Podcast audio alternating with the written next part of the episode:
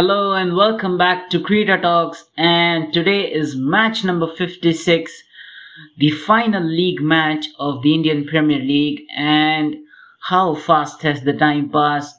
It was 19th September and it was the first game between Mumbai and Chennai. And now we are for the last league game between Mumbai and Hyderabad. And so fast, one and a half months have zipped past by and we didn't even realize but it's going to be an exciting game today nonetheless. All Hyderabad need to do is to win and they will go through and that would mean curtains for KKR. So the consequence of today's match will be bared by either Hyderabad or Kolkata and it's going to be exciting. Uh, Hyderabad, if they win, of course, they'll go to third place but doesn't matter if they finish third or fourth, they'll still be playing the eliminator. So it would be a good comeback nonetheless because there was a stage when it was thought that Punjab or Kolkata would qualify, but not Hyderabad. But the way Hyderabad have played in the last few games, they have been in an ominous form and there'll be a handful for Mumbai today who look to be resting key players ahead of the first qualifier that will be played in two days.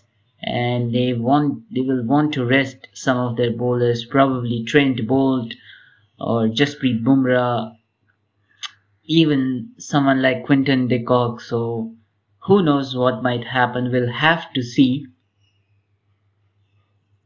Today's match is going to be played at the Sharjah Cricket Stadium. And we have seen that a ground that saw totals of 200 plus being scored consistently at the start of the tournament. Teams are finding it difficult to score even 150 over here.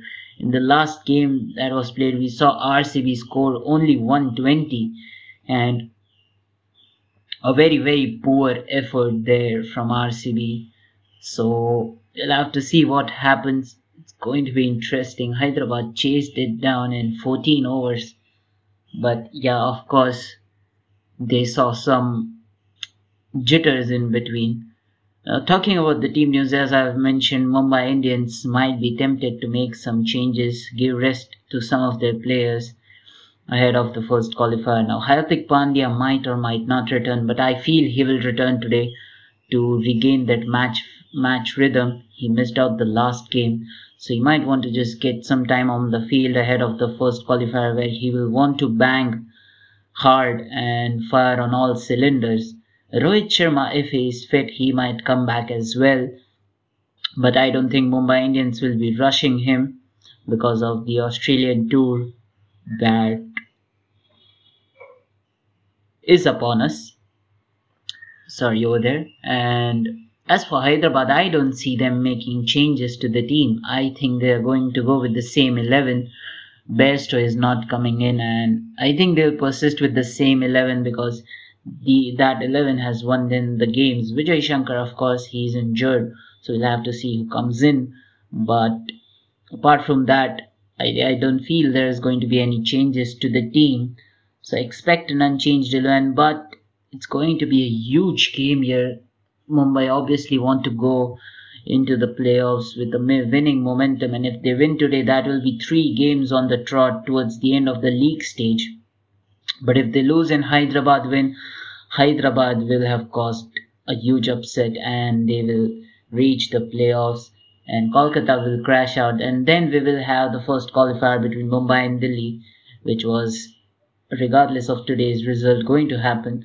But the eliminator will be played between Bangalore and Hyderabad, the Southern Derby, and it's going to be interesting who wins today. Hyderabad will be much, much more motivated and hungrier than MI, uh, Mumbai Indians, and we have seen that Hyderabad have caused Mumbai a lot of problems in the past.